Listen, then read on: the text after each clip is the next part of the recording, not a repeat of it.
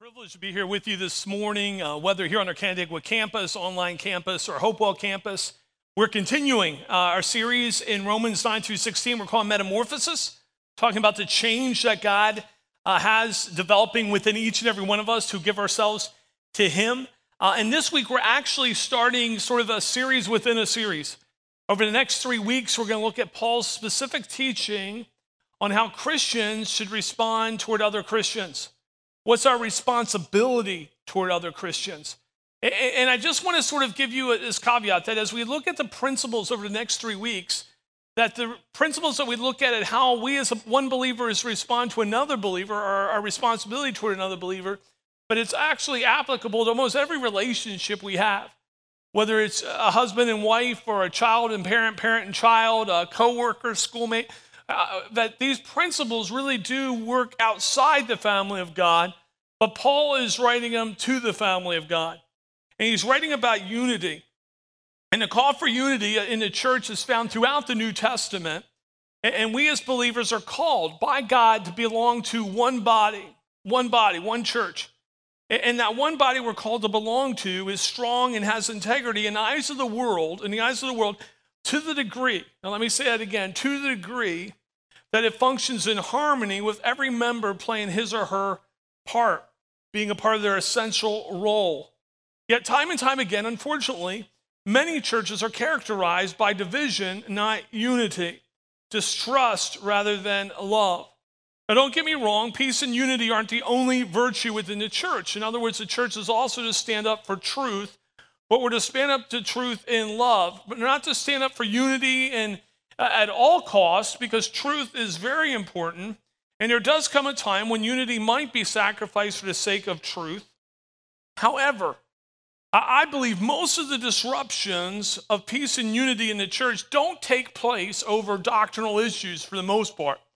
Uh, they're not over truth, but really petty arguments over the style of worship, personality of leadership, uh, carpet color, and the like. And I find this story particularly fitting for what we're looking at this morning. It appears that at a particular church, a pastor was at an elder board meeting. And by the way, before I get into this any further, I want to say after you hear this story, you'll understand all the more how much I appreciate the leadership team at Crosswinds. That what's about to happen in this story would never happen in a leadership meeting here. And I'm so thankful for that, by the way. Um, but this pastor was in this particular elder board meeting at this particular church, and they had just put down new carpet. And, one of the elder board members stood, stood at the meeting and said, I want to let you know what many people are saying. Now, if you're in leadership, you've met many people many times. That anytime someone has a complaint, usually many people have the complaint, not a person. And so I'm in the habit of saying, well, how many is how many? And, and usually they'll say three or four. I say, that's a few, that's not many. But many people had this complaint that some people, these particular people, were coming in with dirty shoes and dirtying up the carpet. And would the leadership, which by the way meant the pastor, would the leadership tell those people not to come back? Well, the pastor very politely excused himself from the meeting and left. And the elder board was a little interested and intrigued about where the pastor was going. And when they came out, they realized he was pulling up the carpet. To which they asked him to please stop. They got the point. The point was what? That we should never, ever, ever allow things to become more important than people. And then don't get me wrong, as much as we need to take care of the facility that God has given us, we must never put things before people. We must never put minor things before the main thing, which is knowing God and making Him known. I love the fact that first church I worked at, I was a student pastor. And they had been in this building for about a year. And I heard the story that the very first Sunday we're in this new building, the lead pastor who I served under asked two of the students in the uh, student ministry if they would come in and have a water gun fight on the stage. And so they were celebrating this brand new building, and all of a sudden these teens came up on the stage and had this water gun fight. And he said, This is God's building, not yours. And God wants us to be able to use it for everything. And it was a multi use room like this one where we have laser tag and everything else that happens in this room as well as when we come here to worship. I'm thankful to be a part of a church, is what I'm saying, that keeps the main thing the main thing. Right, church? And the passage, yeah, you can do that. I'm excited about it too. It makes what I do a whole lot easier. The passage we're about to explore really does speak of unity But it speaks of it, understanding again that these two verses are sort of the underpinning of what Paul's going to talk about in the next three weeks. The first one we've looked over and over again. We started this part of the series, 9 through 16, uh, already jumping to, to Romans 12, 1, where it says we give ourselves wholly, completely over to God. Now, I understand that that's usually a daily commitment in my life, and sometimes in some days, a commitment I make throughout the day. Ever had one of those days? Lord, I'm losing focus. I'm yours.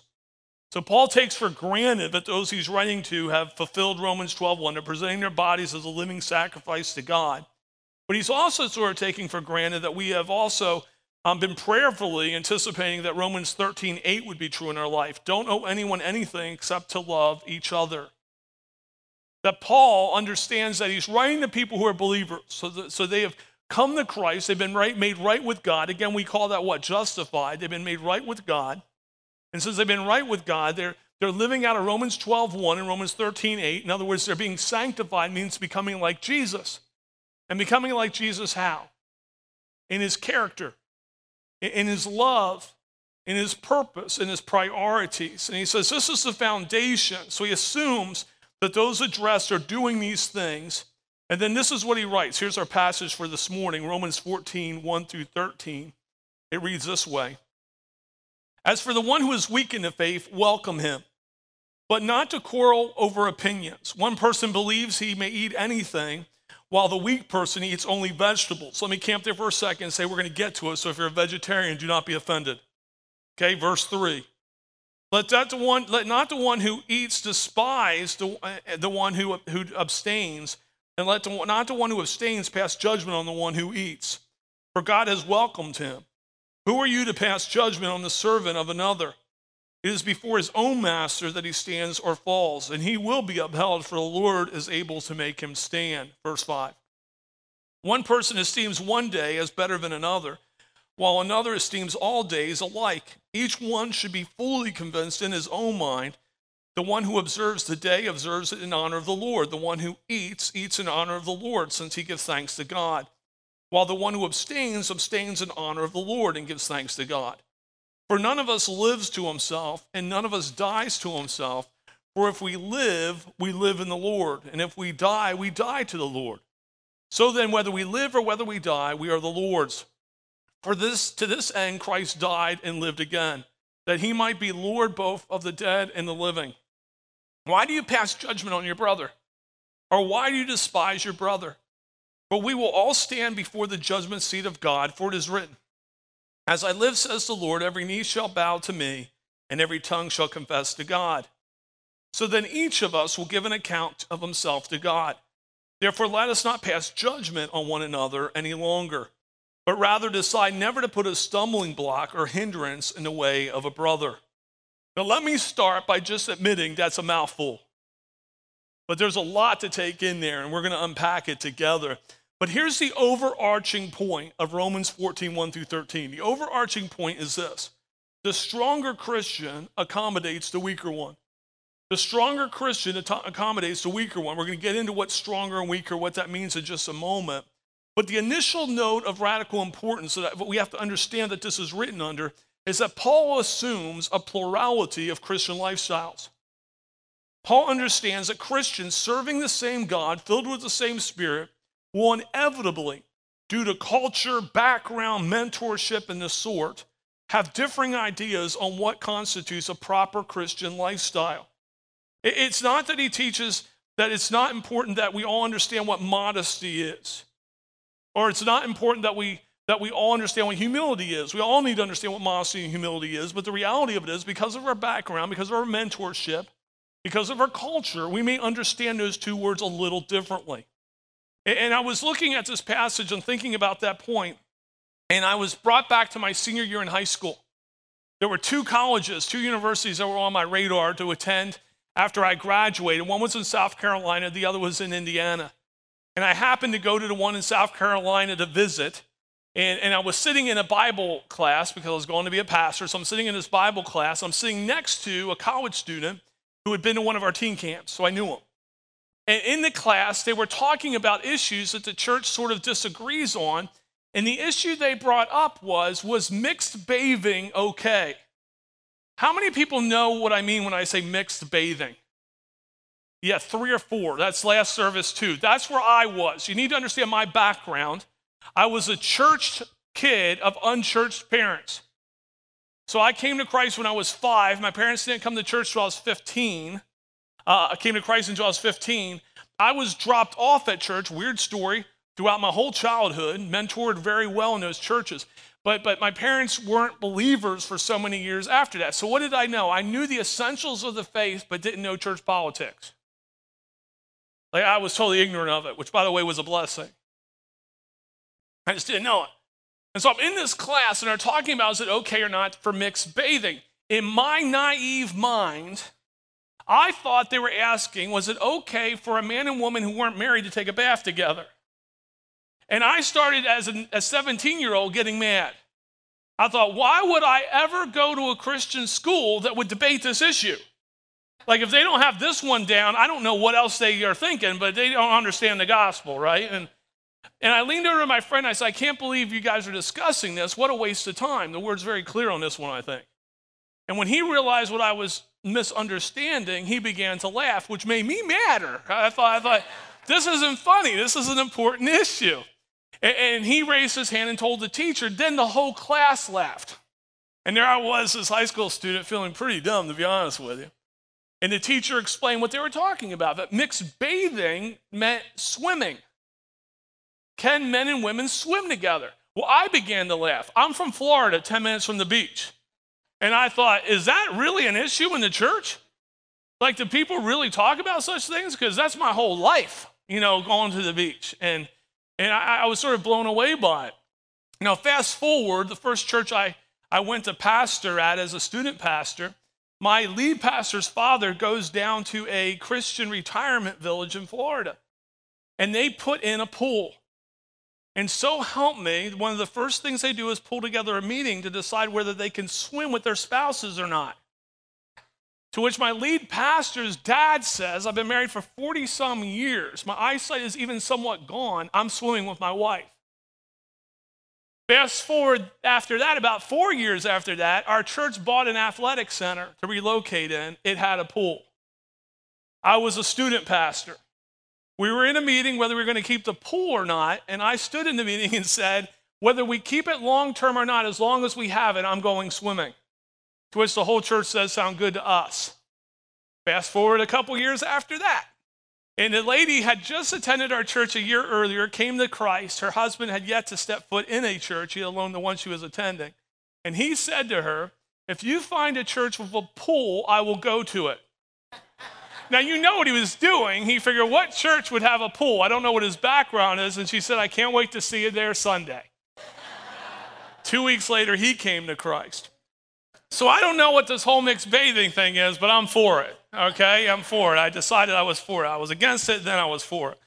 And it's sort of the way it works. But we, we you know what we're getting to, right? I mean, it's churches sometimes has these issues that they talk over, and sometimes they cause division.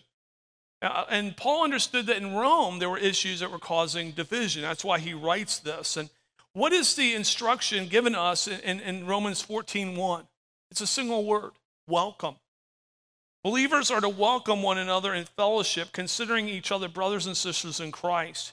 And in other words, we're not to deny fellowship with one another over issues of difference of opinion. We're not talking about doctrine here, we're talking about opinion. And the Roman church had some significant differences. I'm just going to list a few that Paul lists. First of all, diet. Some were eating kosher and some were not, right? There were Jewish Christians who continued to live as Jews and, and, and to keep the kosher diet, and there were Gentile believers who weren't. And this was causing some issues. See, in the Greco Roman world, pig was considered a delicacy, pork. And, and so it was an issue. Because the Jews, of course, were forbidden to eat pork. In fact, they were so strongly against it. We see this story in 2nd Maccabees that when the Syrians took over Israel, but they actually took an elderly priest and they tortured him with pork. They put pork in his mouth and said, You will eat this. And he would not. In fact, he spit it out. He chose death rather than eating pork. So you can imagine the church potlucks in the church in Rome. A Gentile Christian family brings a big, huge pot roast, you know, this, this pork roast. And, it brings it there and, and, and sets it on the table. And, and the Jewish believers, of course, were offended by that. And, it says that they weren't even eating meat. Now, why weren't they eating meat? Not because they chose to be vegetarian per se, but because probably there weren't any kosher um, butcher shops in Rome. And so, to not violate what they believed was right or wrong, they, they just simply didn't eat meat. And so, Paul's basically saying to the Gentile believers, it's okay for you to eat your pork roast, just eat it at home. Don't bring it to the potluck where you're offending half the people who are sitting there. Now, why does he pick on them? Well, we'll get there in a minute. The other thing that they were dealing with was what day should we worship? The Jewish believers were saying we should worship on the Sabbath, the true Sabbath. And then, and then the, the, the Gentile believers were saying, no, we want you to do the Lord's Day, Sunday. So they're arguing over which day to worship. We'll find out a little more next week that some were saying we should drink wine and some were saying we shouldn't drink wine. And we'll look at that a little bit next week. But, but there were these cultural differences between the believers. There were, there were differences in the way they understood doctrine. And that's where the weak in the faith and the strong in the faith come in. The, the weak in the faith were probably the Jewish believers, and the strong in the faith were probably the Gentile believers as we look at the writing. But I want to be really clear here. The strong and weak had nothing to do with whether they knew Jesus. Right? We're on the same page there? The Jewish Christians knew Jesus, right? They were Christian. The Gentile Christians, they knew Jesus. They were Christian. What it speaks of when he writes the faith is doctrine. He's saying the Gentile believers understood the doctrine of Scripture better than the Jewish Christians. Sort of ironic, isn't it? What happens is this the First Jerusalem Council is recorded for us in the book of Acts. Believers gather together, most of them Jewish believers, by the way, and this was the main question they had to answer. Do you have to become Jewish first in order to become a Christian? Right? And what they decided at the council was you did not. But Gentile believers did not have to become Jewish to become Christian, they could become Christian by Christ. By the way, and all Gentiles say amen.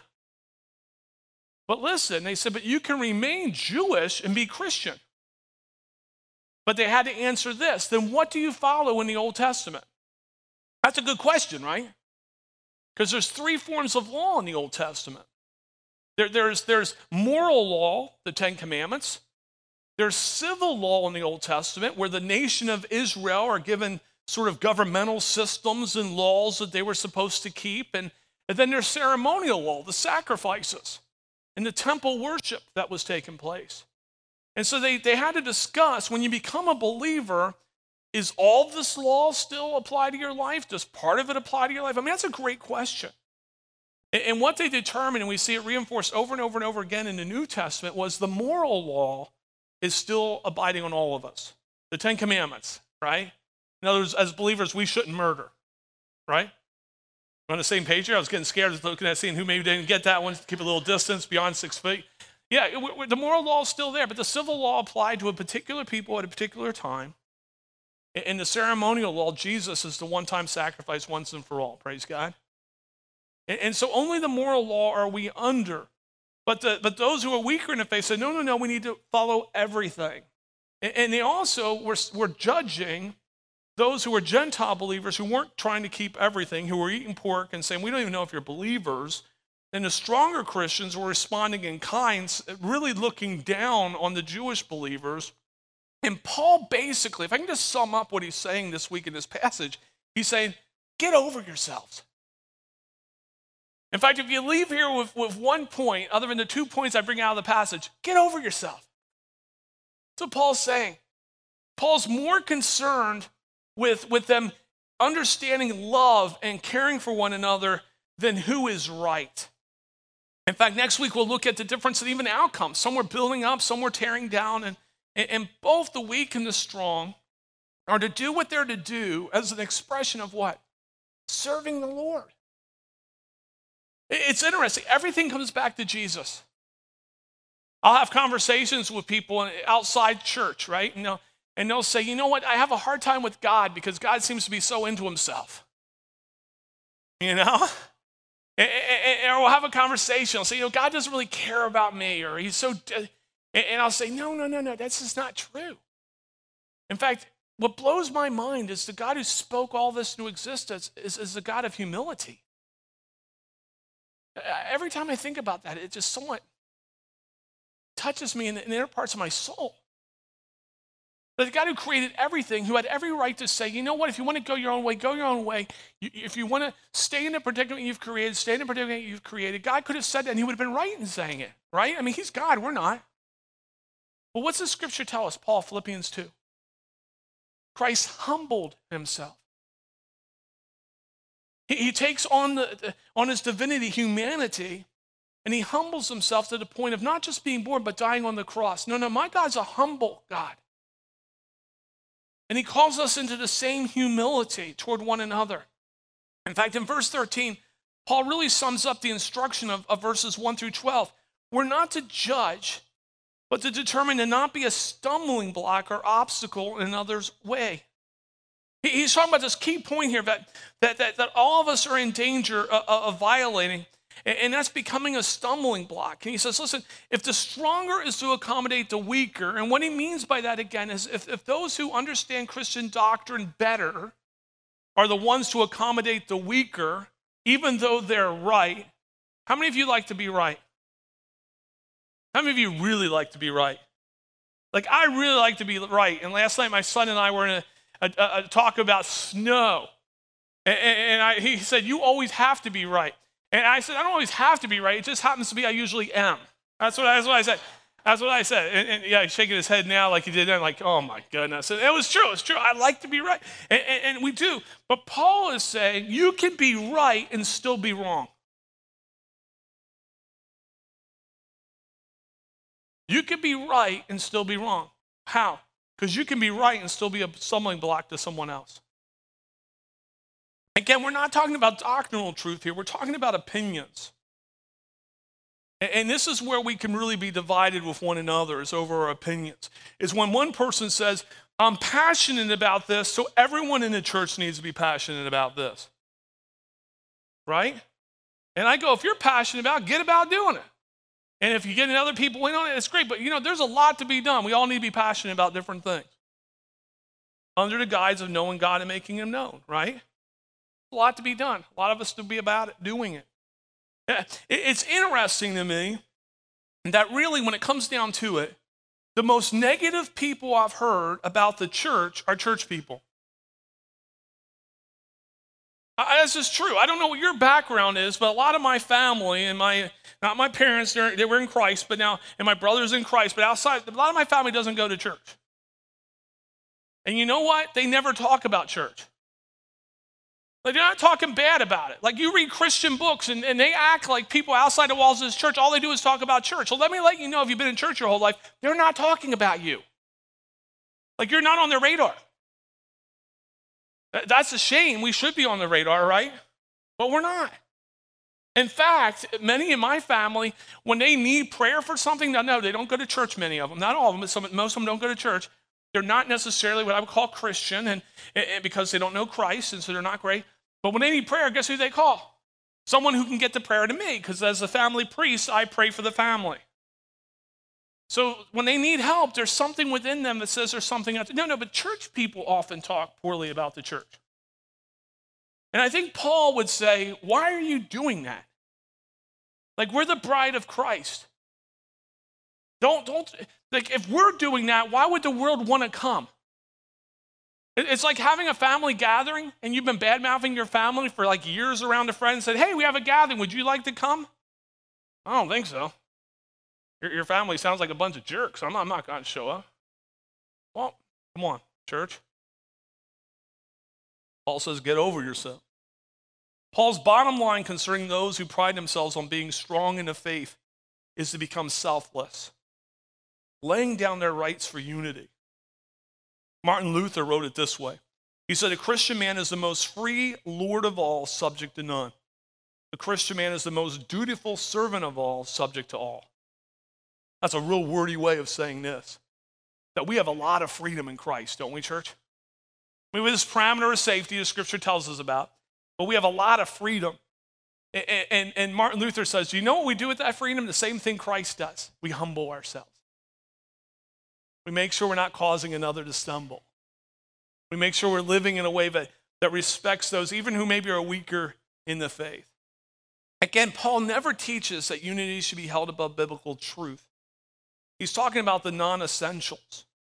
Christian brothers and sisters have, have been divided over issues such as the mode of baptism, the wearing of jewelry, whether miraculous signs and wonders are intended frequently or infrequently, how Old Testament prophecy has been or will be fulfilled.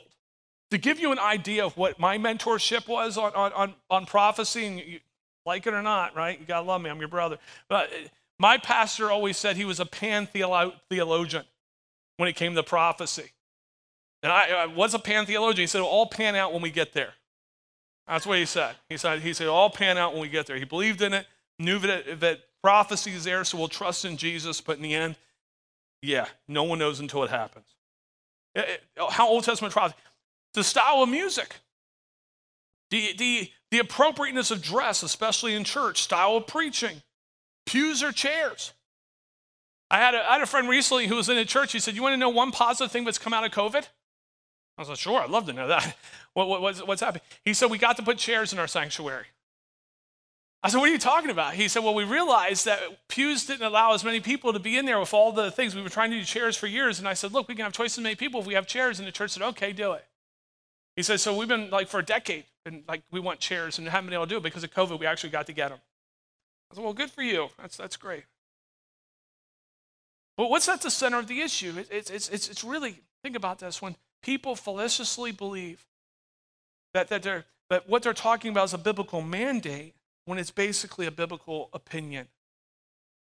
I, mean, what Paul has done here is he's, he's really brought this foundational issue to the table that Christians in Rome need to stop judging each other. And, and he explains why because we serve God, and God is our judge. As a matter of fact, the scripture tells us, judge not lest we be judged. Jesus said, Look, get the log out of your own eye before you get the speck out of someone else's. By the way, he's not speaking against accountability. How many of we, we are to be accountable to each other, right? I mean, if one of you came up and said, I think God wants me to kill somebody, I'd go, No, he doesn't, right? He doesn't want you to do that. But how about a movie? There are some movies, right, that, that, that we all know we shouldn't go to. At least we should, right? If you don't know which ones I'm talking about, come up to me after service, I'll help you out. But then there are others who, who have different conscience over different things. Some of you may not even feel comfortable going to a cinema. Others do. By the way, there's nowhere in Scripture where it says do not or go to a cinema. In fact, in, in the area of theology, these are called adiaphora. What's adiaphora? Adiaphora responds to those things which aren't commanded not to do in Scripture, and aren't commanded to do in Scripture. They're a matter of conscience. And so, what do we do on those issues? We, we'll, we'll look at this in the next week and two, next week, next couple of weeks. Paul would say you follow your conscience, but you don't judge other on your conscience on these things. That if God's calling you not to do it, don't do it because it's sin to you. But what's Paul saying to the stronger believer who understands their freedom a little more? Humble yourself. If, if a pork roast is going to offend someone at the potluck, don't bring it. Eat before you come. That's a loving thing to do, right? But I'm right. They're wrong. One of the most loving things to do is to give up your right for another. Isn't that what Jesus did? Like Jesus gave up his right for us. As God, he died on the cross. What greater humility has ever happened? Ever. What greater love has ever been shown? And Paul says if we're becoming like Christ in his character and his love and his purpose and his priorities, then we'll learn to do that too. We'll learn to, in these areas of conscience, not of, not of biblical truth, but of conscience, to be able to say, I'm not going to judge you because God is your judge. I'll keep you accountable in these things that we know are essential to the faith. But outside of that, where there's a ton of freedom, I'm going to let God be your judge. In fact, Paul quotes from Isaiah 45 23 and verse 11 that all people have to render an account to God in the end. Romans 14 11. Look at it with me again. For it is written, As I live, says the Lord, every knee shall bow to me, and every tongue shall confess to God. And then look at the follow up verse, verse 12. So then each of us will give an account of himself to God. In other words, Paul's saying to the weak Christian, don't judge the stronger Christians because they, have what appears to be more freedom in Christ. And stronger Christian don't show contempt and look down on the weaker Christian because you feel they don't understand the freedom they have in Christ. Understand that when you stand before God, it's not a group event, it's you and God, and you're going to give account. Think about that. The very first sin we know about, what does Adam do? God says, Adam, what, I'm, I'm, I'm going to paraphrase. Adam, what have you done? And he says, She made me do it. Is that not what he says? Who heard from God the command? You remember the story in Genesis? Adam did. God told Adam, Adam told Eve. Adam should have kept Eve accountable. Instead, he threw her under the bus. There's another message on that about the passive male in church and culture, but we won't go there. But you know what? We still sort of live like that, don't we? We do. Well, I'd be a better Christian if. If everyone would just think like I did, by the way, the world would be a more messed up place. But, but I mean, right? Paul says us the beauty of the church is that God has brought all this diversity to be united in the love of Christ. And Paul says, get over yourself. By the way, if you want your marriage to work, get over yourself. You want to learn how to love your neighbor, get over yourself. I think sometimes the church wants culture to change, not so people will come to Jesus, then become like him, but they would just be really happy if they just became like Jesus so we didn't feel uncomfortable around them. One of my great fears when I'm out in public is someone finds out I'm a pastor too soon. Because once they do, and you've heard me say it, they become Sunday school kids. And our discussion becomes a little fake. I don't expect people to live by the job description of a believer if they're not a believer, but I do expect myself to live by the job description of a believer because I am one. And I don't want the world to just be a better place. I want the world to know Jesus. And Jesus said, They'll know, they'll know why I came. His high priestly prayer. This sort of blows my mind when I think about it. They'll know why I came when they see my church loving each other. Why? Because the God who literally got over himself, I don't mean that out of any disrespect, but said, I know I'm God, but I'm going to humble myself. God. I'm going to humble myself.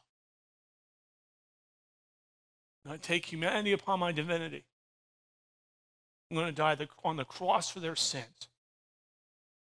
It says, Won't you join with me? Humble yourself. Love. Love one another.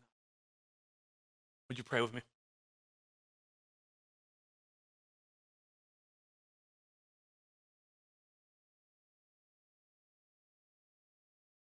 Father, when we look at your word and we read about who you are, it, it just amazes me that the God who owes us nothing gave us everything.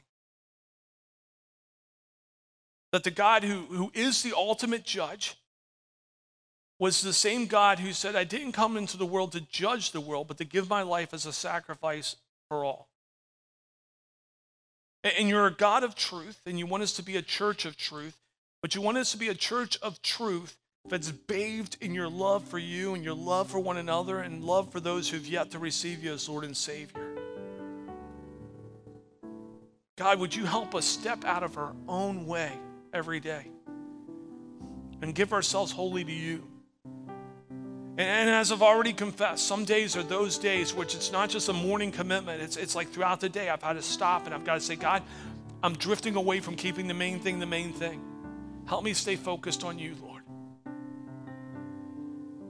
Lord, I pray that you would fill us as a clan. And we're just one clan in a big tribe of believers, but would you fill us as a clan with such a deep, deep love for you and each other that, that Lord, uh, your message would spread throughout our region in power. But we're not just praying that the world would become a better place, but that our neighbors would come to know you as Lord and Savior but they would enter into freedom in you. Lord, I, I admit I'm messy. And, and Lord, I, as you've as people in this room have heard me say many times, we're all messy. And if we're not thinking we're messy, we're really messy. But there's something miraculous that you do with the mess. It's a sacred mess because when you are a part of it, you do make us more like you. You transform our character, you transform our love, you transform our purpose and our priorities to that of Christ. And Lord, I pray you would continue to do that in us that it wouldn't just impact our relationship with from Christian to Christian, but our relationship with our neighbors and our, our schoolmates and our and our co-workers. And, and Lord, that we do pray that our, our whole region would have a repeated opportunity to see the gospel and the acts of love that we're living out and hear the gospel repeatedly, Lord God, that there'd be opportunity to come to know you. I pray even now in this room, Lord God, online and at the Hopewell campus, if there's someone who's yet to receive Christ as Lord and Savior, that here in the here and now, in the quietness of their heart, that they would say, Jesus, I, I need you as Lord and Savior of my life. Begin that relationship with you. And for those of us who made that relationship, would you just take us another step closer into becoming like Jesus? would you help us be unified in you? And we who may be stronger, who may be right, Lord God, with biblical thought. May, may, we, may we accommodate the, the weaker among us. May we not be a stumbling block to one another, but may we, through, as we're going to look at next week, Lord God, may we be an encouragement to one another of what it means to, to really walk with you. Lord, our, our nation right now needs unity, but unity begins in the house of God. And so, would you unite us in you? Under your truth, under your truth. We're not going to compromise your truth, but would you unite us in you and fill us with your love so that it would overflow into the streets? And as you've blessed our gathering, would you bless us as we scatter to be a blessing to those around us? In Christ's name I pray. Amen.